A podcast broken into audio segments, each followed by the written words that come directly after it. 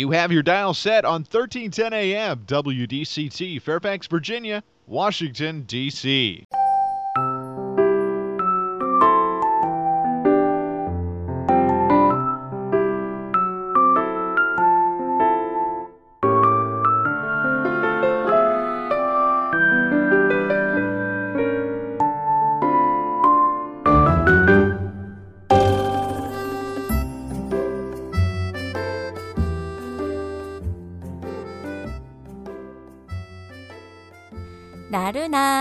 오후를 날려줄 워싱턴 미씨들의 수다. 안녕하세요, 미씨님들. 윤주와 함께하는 워싱턴 미씨네. 미씨님들 저는 가게에 일하는 외국 아이들이 전부 20대 초반 그리고 18살, 19살 이런 10대 아이들이에요. 그 중에 성격이 굉장히 기분 파인 아이가 있어요. 다혈질적인 면이 강해요. 손님을 대할 때도 자신의 감정이 그대로 드러나죠. 지 기분 좋을 때는 아주 그냥 간 쓸개 다 빼줄 정도로 손님을 얼마나 잘 구워삶는지 세일즈를 너무 잘해요. 반면에 지 기분이 안 좋을 땐 무표정으로 손님이 complain을 할 정도로 나에게 가까이 오지 마! 라는 표정으로 손님을 대하죠. 대화를 하고 있다 보면 음, 나름 생각도 깊은 아이인 것 같은데 감정 기복이 좀 심하다고 할까요? 일할 땐 최대한 나쁜 감정은 표를 안 내려고 하지만 그래도 저를 못 속이죠. 저는 척 보면 척 아는데요. 지난 주말에 그 아이의 표정이 평소와는 조금 달랐어요. 오늘 너 일 올 때부터 표정이 별로 안 좋은데 집에 무슨 일 있어? 그랬더니 아주 친한 친구가 있는데 사이가 멀어지고 있다는 거예요. 10학년 때부터 아주 친해져서 3년을 딱 붙어 다니며 베스트 프렌드로 지냈는데 시간이 흐르면서 마찰이 생기기 시작했다는 거죠. 원인은 감정의 기복이 심한 자신의 성격 탓이 큰 것 같다는 거예요. 이 직원 아이는 기분이 좋으면 내일 굶어도 오늘은 하면서 저에게 커피를 사주기도 해요. 제가 지보다 훨씬 많이 버는데도 말이죠. 때론 저의 환심을 사기 위해서일 수도요. 그러다 뭔가 기분 나쁜 날은 온갖 짜증을 다 부려요. 내가 그래도 지 직장 상사인데 마치 자기 친언니에게 짜증내듯? 그런데 지 친구한테는 오죽했겠어요? 가끔 이 아이의 친구가 자신에 대해 이빠른 소리를 하면 욱하는 성질을 참지 못해서 쏘아붙이는 말을 퍼붓고는 했대요. 그러는 순간에 후회가 밀려왔지만 상황을 주워 담을 순 없었겠죠. 며칠 냉랭하게 지내다 기분이 나아지면 다시 친구에게 다가갔고 이 아이의 친구도 못 이기는 척 다시 말을 걸고 이런 반복이 계속되었는데 얼마 전부터 친구가 저희 일하는 아이에게 조금씩 거리를 두고 있다는 겁니다. 저는 불안해요. 전 이 친구를 아주 좋아하거든요.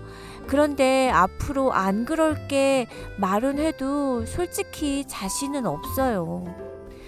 그런데 둘 중 하나야. 너가 욱하고 질러버리는 감정 기복이 심한 부분을 조절해서 그 친구와 잘 지내던가 아니면 그 친구와 너와 멀어지는 걸 그냥 두고 보고 있던가.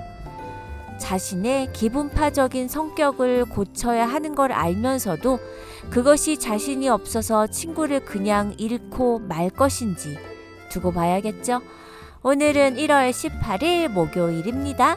워싱턴 미신에 시작하는 첫 목소리는 태기예요. 너의 대답.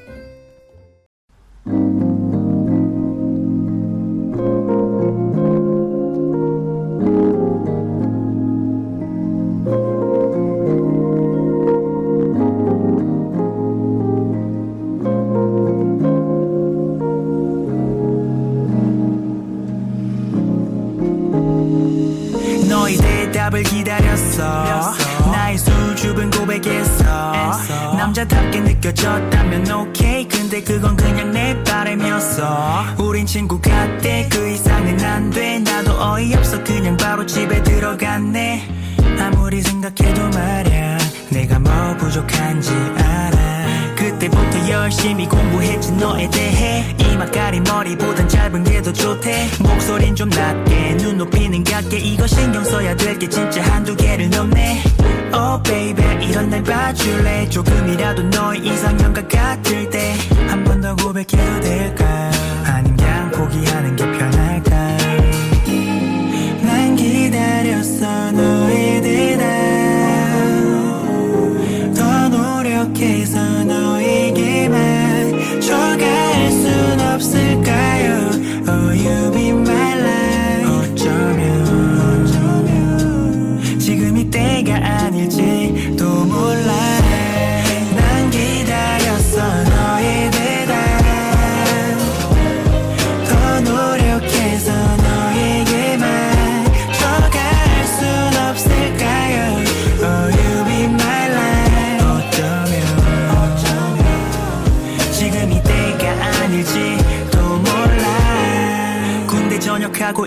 1년이 고백도 받아봤지 빈번히. 어깨도 조금은 넓어졌을지도. 근데 뭔가 허전한 느낌은 여전하죠. 그때 지나가는 너를 마주쳐서 인사를 하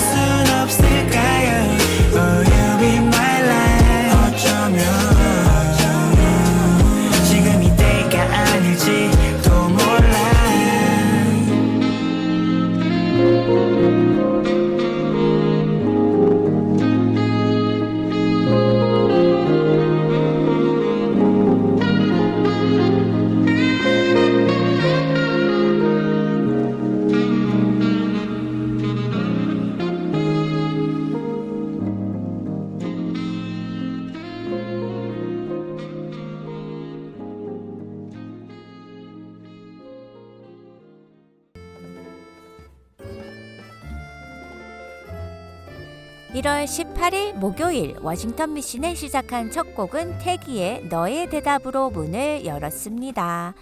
남의 입장은 생각하지 않고 자기 감정에 충실한 사람을 기분파라고 부르죠. 문제는 그 충실한 기분이 항상 up and down 달라진다는 점이에요. 자기 기분 때문에 주변 사람들이 힘들어 하지만 본인은 그 상황을 감지하지 못해요. 누구나 감정이 있고 감정에 영향을 받으며 살기 마련인데 이 기, 감정 기복이 심한 기분파는 감정을 제어하는 능력이 많이 뒤떨어지는 거죠. 인정받으면 즐거워하고 무시당하면 불쾌해하고요. 그저 자신을 향한 남들의 시선과 평가에 민감한 반응을 보일 뿐이죠. 기분파가 외부의 평판에 직접한, 집착하는 이유는 무엇일까요? 자아 정체성이 분명하지 않아서일 것이에요. 자아 정체성이란 나 자신에 대해 일관성 있게 아는 것인데요. 내가 어떤 사람인지, 나의 신념과 가치관은 무엇인지 등이 분명하면 남들의 시선이나 평가에 크게 요동하지 않아요. 그런데 내가 어떤 사람인지 발견하는 일은 그리 쉬운 일이 아니죠. 사람은 대부분 자신을 위대한 존재로 알고 있어요. 특, 딱히 드러낼 게 없어서 조용히 있지 할 수만 있다면 자신의 우월성을 자랑하고 싶어 하죠. 그런데 정작 살면서는 모자라거나 초라하거나 편협하거나 뒤틀린 자신을 봅니다. 위대한 존재를 꿈꾸지만 실제 모습은 정반대라는 사실을 받아들일 때 우리는 나의 생각이나 느낌을 신뢰하는 것이 불완전하고 불완전하고 불안전하며 불확실한 것임을 깨달아요. 자연이 나를 들었다 놨다 하는 기분도 신뢰할 게 못 되죠. 내가 미미한 존재라는 사실을 인지하면 나에게 없는 지혜를 밖에서 받아들이기 시작합니다. 삶의 형태가 이렇게 갖춰지면 롤러코스터 같은 감정에서 더 이상 휩쓸리지 않게 돼요. 기분파로 살던 시간에서 벗어나는 것이죠. 더 나아가 새롭게 정돈된 자아 정체성 아래 나의 감정은 삶의 기쁨을 늘려주는 감미로 역할을 하게 될 거예요. 그 감정을 가족, 친구와 공유할 때 또 다른 행복을 교감하게 될 것입니다. 실제로 나라는 사람에게 괜찮은 구석이 없다는 사실을 인정하고 나면 주위에 있는 아름다운 것들을 보는 눈이 뜨이지 않을까요? 언타이틀이 불러요. 책임져.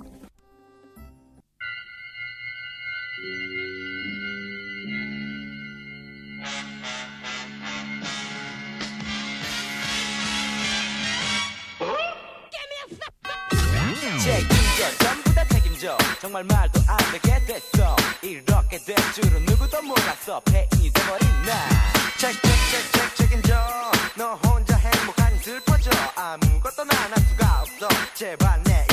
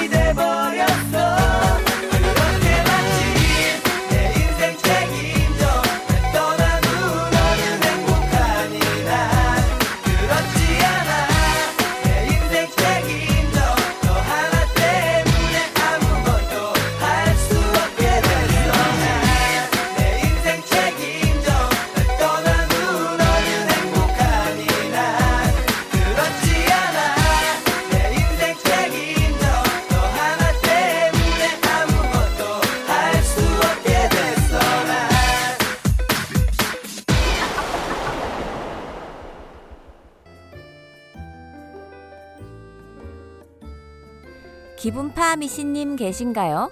우리 한국 사람들 중엔 다혈질적인 기분파가 참 많아요. 우리 한국 사람들 특징 있잖아요. 술자리에서 이 차 내가 쏜다. 가자. 이거 술값 내가 낼게. 아유 참 형님 왜 이러세요? 아구가 사야죠. 이렇게 기분이 좋을 땐 서로 낸다고 난리 법석을 피우죠. 집에 가서 와이프님한테 등짝을 얻어맞을지언정. 그런데 이 기분파인 분들이 은근히 장점이 참 많아요. 일단 사랑이 많아요.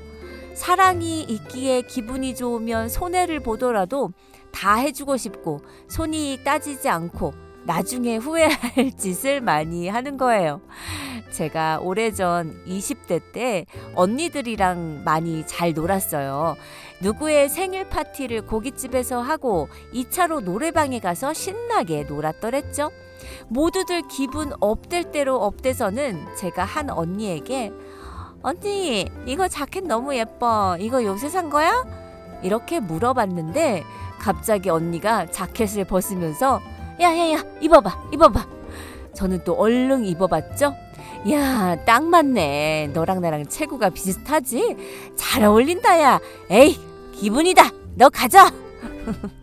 얼떨결에 언니 자켓 얻어 입고 초겨울에 언니는 자켓도 없이 벌벌 떨면서 집에 갔답니다. 끝내주는 기분파였어요 다혈질은 명랑하고 따뜻하고 활기차고 열정적인 기질의 성격이에요. 외부의 자극에 쉽사리 마음이 바뀌며 감수성이 예민하기 때문에 민감하게 반응을 하기도 하고요. 다혈질은 다정다감한 성품 때문에 다른 사람들이 곧잡 곧잘 마음의 문을 열고 친구가 되어주죠. 다혈질은 온화하고 따뜻하고 부드럽고 동정심이 많은 성품으로 인해 누구에게나 친절함을 잃지 않는데요. 처음 만나는 사람이라도 그 사람의 희노애락을 느낌으로 받아들이기 때문에 상대방이 생각할 때 자기가 그의 특별한 친구와 중요한 존재라는 느낌을 받게 돼요. 저도 자켓을 준 언니에게 제가 특별한 존재인 줄 착각했었더랬죠. 그러나 다른 사람에게도 그 관심은 똑같이 나타냅니다. 어딜 가나 적응도 잘하고요. 누구나 한 번 만나고 나면 바로 친구 관계를 유지할 수 있기 때문에 친구가 많은 편이에요. 그러나 깊이 있는 친구 관계가 아니라 폭넓은 친구 관계를 갖죠. 다혈질의 이야기할 때에는 주위에 많은 사람들이 즐겁게 그 이야기를 들어요. 재미있게 표현을 잘 하기 때문이죠. 다혈질의 기분파는 흥분을 잘하는데 다혈질의 열정은 그 누구도 감히 따라갈 수 없는 열정을 나타내고 있지만 조금 아쉬운 점은 지속적인 열정이 아니라 순간적인 열정에 머무르는 점이에요. 그렇기 때문에 어떤 일을 할 때 그 순간에 그 일을 해치우지 않으면 성사가 되지 않을 때도 있지만 그 열정은 높이 사줄 만한 것이라고 말하겠습니다. 노블레스의 노래예요. 이별 통보.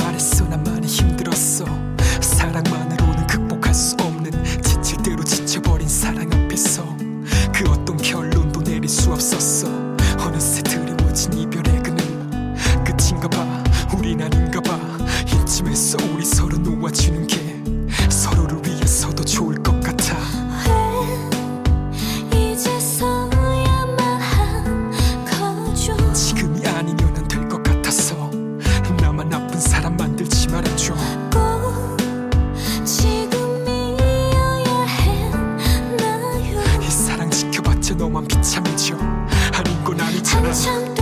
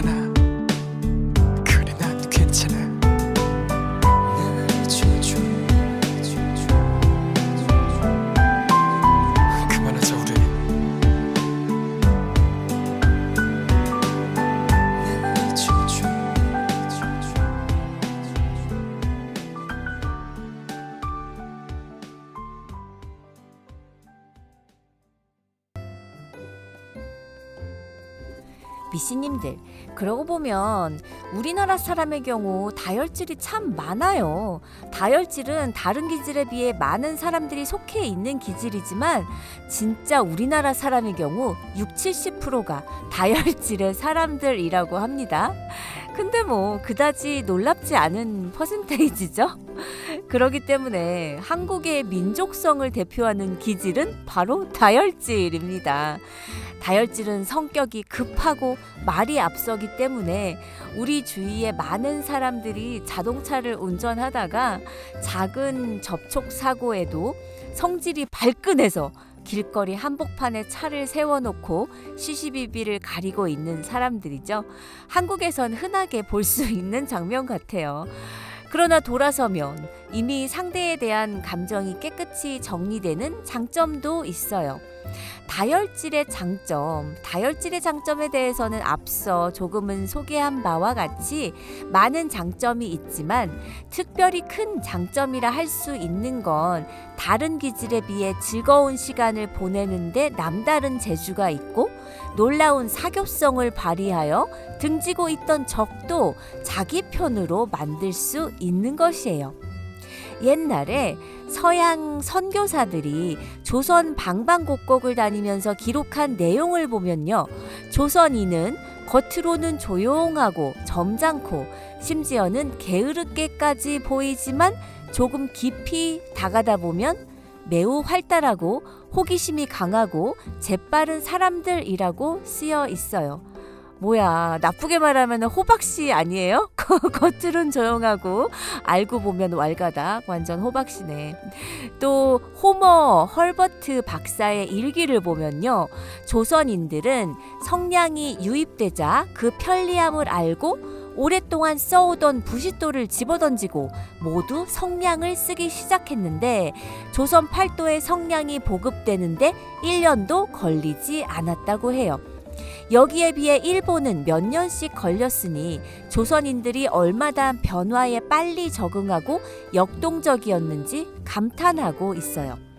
외국인들이 평가하는 한국인의 특성은 정이 많다, 신바람이 있다, 열정적이다, 급하다, 욱하는 기질이 있다, 겁이 없다. 전부 다 앞서 말씀드린 다혈질적인 기분파의 성향에 포함되는 것들입니다.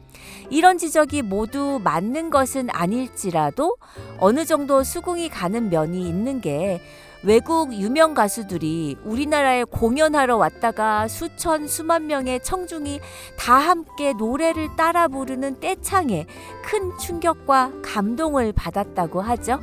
다른 나라에서 볼 수 없는 한국의 문화예요. 네, 바로 열정이죠. 극성 맞은 면이기도 하고요.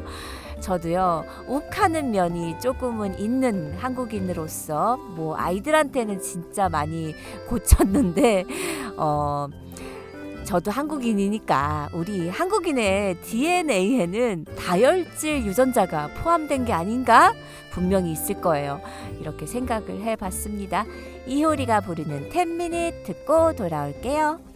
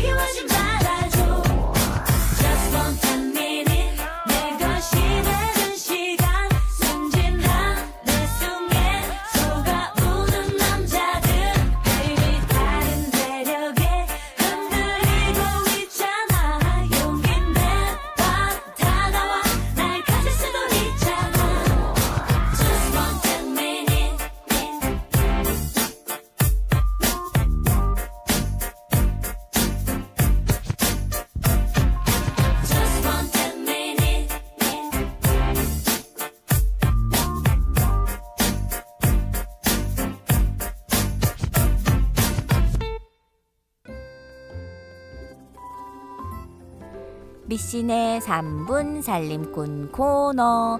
생활 팁 드리는 목요일. 미신님들 이번 주에 눈이 좀 많이 왔었죠? 내일도 눈 소식이 있던데 올런지는 모르겠네요. 눈이 오는 날씨에도 미국에서는 차를 운전해야 하는 일이 많아요 우선 겨울철에는 다른 계절보다 차량 점검을 꼼꼼히 해야 합니다. 엔진 냉각수를 얼지 않게 하려면 부동액을 점검하고 워셔액은 반드시 겨울철용으로 사용해야 하죠.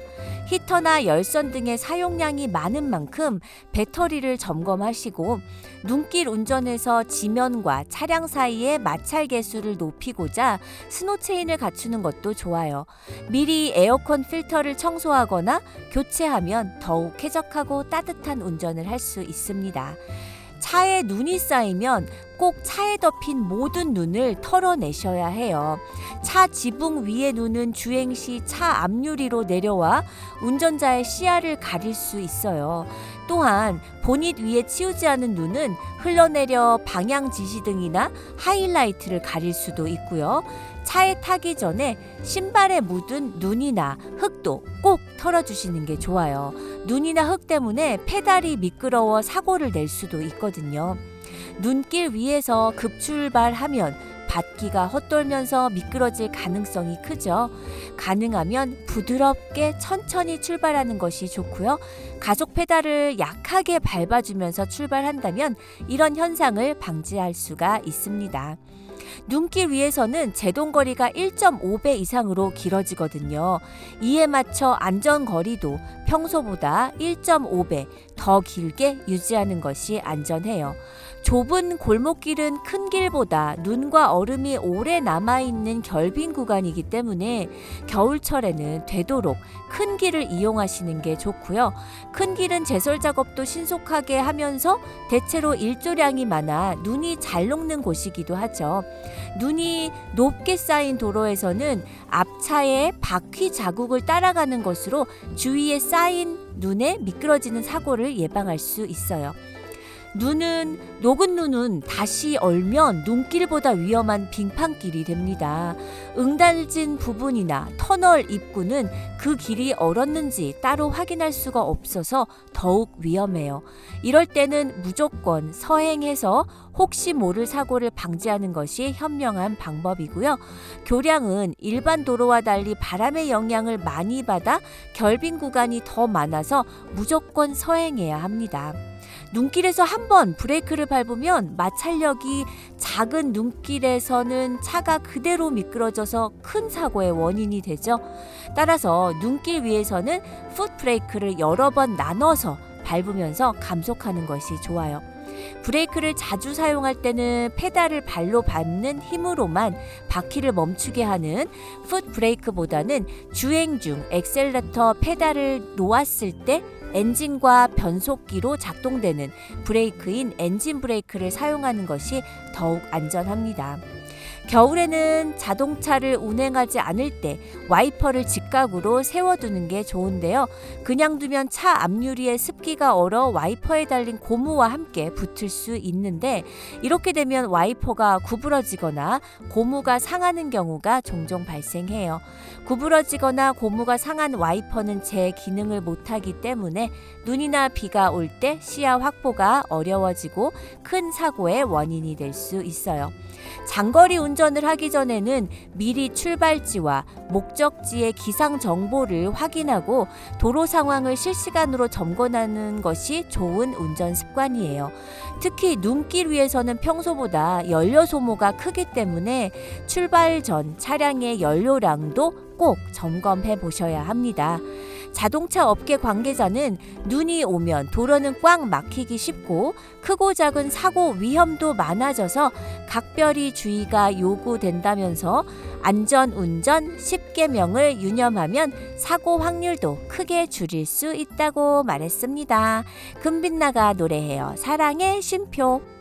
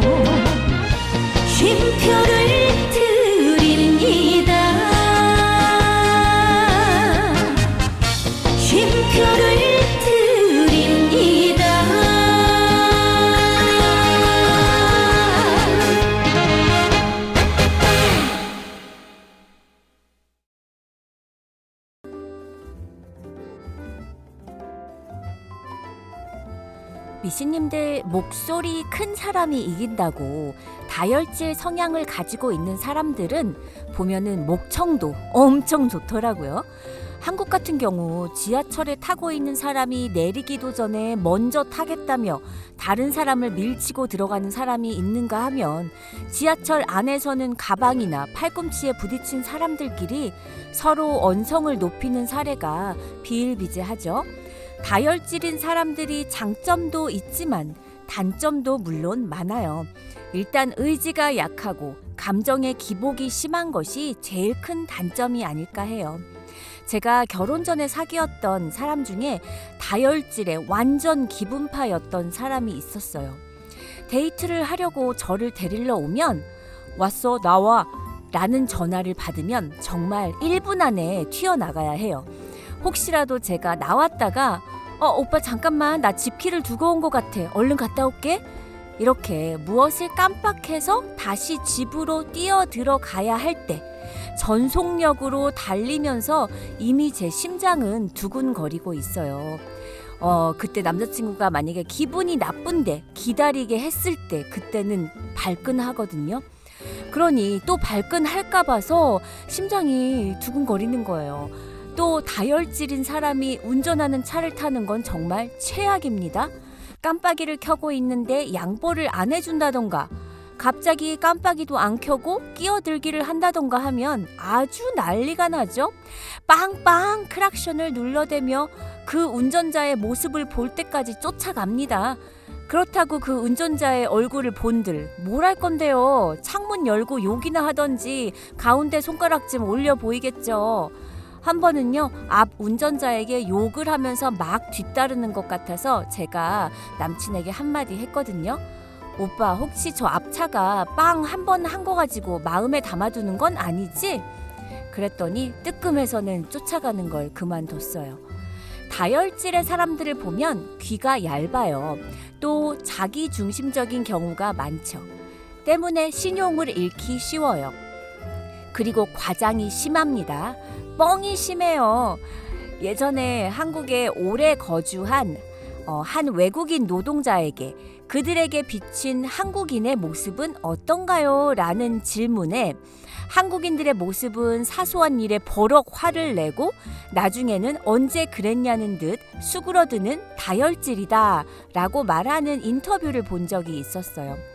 잘못을 인정하고 사과하는 순간 진다고 생각하는 듯 목소리를 높이고 나아가 사회적 지위에서 발생하는 권위에 기대 상, 상대방을 누르기도 한다고요. 직장 생활에서도 불쑥불쑥 튀어나오는 동료들의 화는 내가 외국인이라서 그런가? 내가 하급자라서 그런가? 분풀이의 대상이 되는 건 아닌지 고민한 적도 있었다고 해요.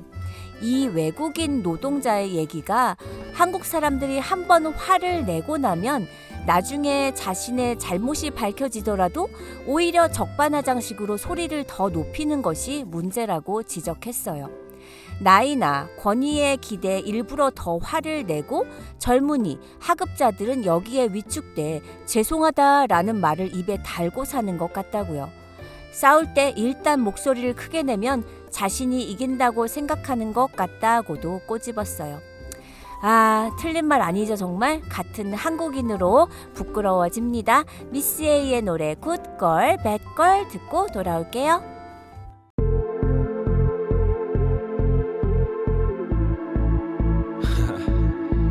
JYP Introducing Made say.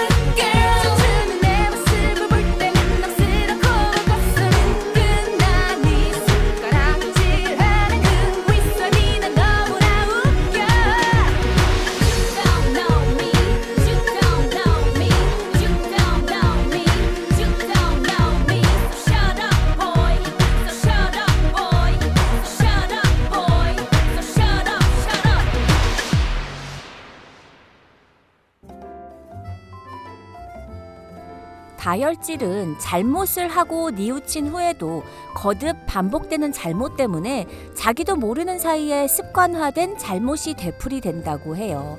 그렇다면 감정 기복이 심한 사람들은 어떻게 개선할 방법이 있을까요? 쉽진 않지만 꾸준히 자신의 생각과 감정을 있는 그대로 관찰만 해도 자기 자신에 관해 지금까지 미처 알지 못했던 다양한 사실들을 깨달을 수 있다고 합니다. 내 마음속에 이런 생각이 있었구나. 지금 이 지금 기분이 이렇구나 하고 있는 그대로 관찰하면 자신의 사고, 감정, 행동에 대해 스스로가 갖고 있는 편견을 없앨 수 있다고 하니 자신을 관찰하는 훈련이 필요하겠네요. 다혈질인 사람들은 자신을 좀 내버려 둘 필요가 있다고 해요. 있지도 않은 일을 머릿속에 그리며 큰일 났다고 할 것이 아니라 그건 어차피 내가 마음대로 할 수 있는 일이 아니야 하고 그냥 있는 그대로 놓아두는 거죠. 어차피 내가 바꿀 수 있는 일이 아니라면 괜히 힘 빼지 말란 소리예요. 그리고 자기 관리를 해보세요. 고혈압 환자가 혈압을 관리하는 것처럼 감정의 변화도 스스로 관리해 나갈 수 있습니다. 기본적이면서도 핵심인 것은 규칙적인 생활 리듬을 지키고 건강한 라이프 스타일을 유지하는 것이에요. 일정하게 그리고 규칙적으로 수면, 식사, 운동의 리듬을 유지하게 되면 그것에 맞추어 감정의 변화도 안정을 찾게 됩니다. 우리의 감정은 우리의 몸과 마음이 뭔가 잘못 작동되고 있다는 것을 알려주는 신호예요. 감정 변화가 일어나고 있다면 삶에 무엇이 잘못되고 있는지를 확인해 봐야 합니다. 스케줄이 너무 빡빡하다면 달력을 보고 사회적 이벤트나 불필요한 약속은 없애야 하겠죠. 과도한 스트레스가 더 감정을 기복 있게 만드는 것 같아요. 마시고 먹는 것과 감정도 연관이 있는 건 아시죠? 하루 두세 잔 이상의 커피를 마시면 기분 변화가 생겨요. 혈압을 올리고 불안을 증가시키는데 사람마다 그 정량이 다르죠. 커피를 티로 바꿔보면 도움이 됩니다. 과일과 야채도 충분히 섭취해야 해요. 과도한 탄수화물이나 가공식품, 고기 섭취는 피하는 게 좋아요. 당류도 마찬가지예요. 그래야 호르몬도 안정화되면서 감정 변화도 줄어듭니다. 그리고 중요한 운동이 있죠. 규칙적으로 운동하는 습관을 길러야 해요. 운동은 불필요한 에너지를 태워주고 기분을 안정화시키죠. 적어도 하루에 30분 이상 운동하면 확실히 감정 기복을 조절하는데 도움이 됩니다. 그리고 취미나 열정을 가질 수 있는 활동을 찾으세요. 사진, 시, 도자기, 마음의 평화를 얻을 수 있는 무엇이라도 좋거든요. 가족과 친구와 시간을 보내는 것도 꼭 필요합니다. 다른 사람에게 둘러싸여 연결되어 있다는 느낌이 필요해요. 마지막 가장 중요한 건 트리거를 찾아야 해요. 나의 감정을 자극하는 나만의 트리거를 찾아야 하는데 이건 사람마다 다 달라요. 운전할 때마다 라던가 동료들에게 항상 화가 나 있다거나 일상의 업무를 완수할 수 없다거나 그렇다면 이런 것이 나에게는 감정의 감정을 변화시키는 독특한 자극인 것이죠. 물론 미씨님들 화날 때 화내고 슬플 때 슬퍼하고 기쁠 때 기뻐하고 내 감정에 솔직한 거는 좋지만요. 너무 극과 극으로 음, 다혈질로 굴면 자신도 너무 힘들 거예요. 주위 사람들은 물론 힘듭니다. 적절한 감정 표현이 중요할 것 같습니다. 미신의 마지막 곡 마이티 마우스의 랄랄라 들려드리면서 윤주는 인사드릴게요. 사랑합니다.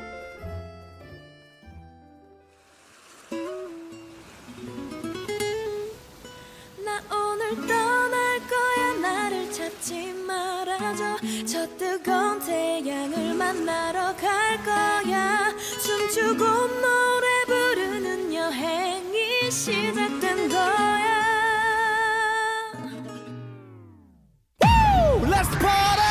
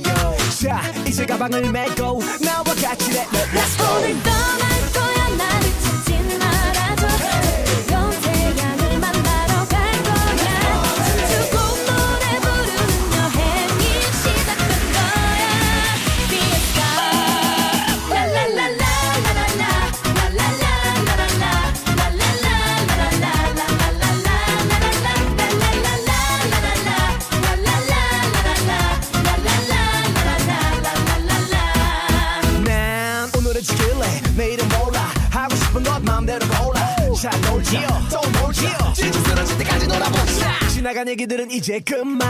내가 사랑하는 친구들과 이 음악 이 순간 이것만으로도 충분해.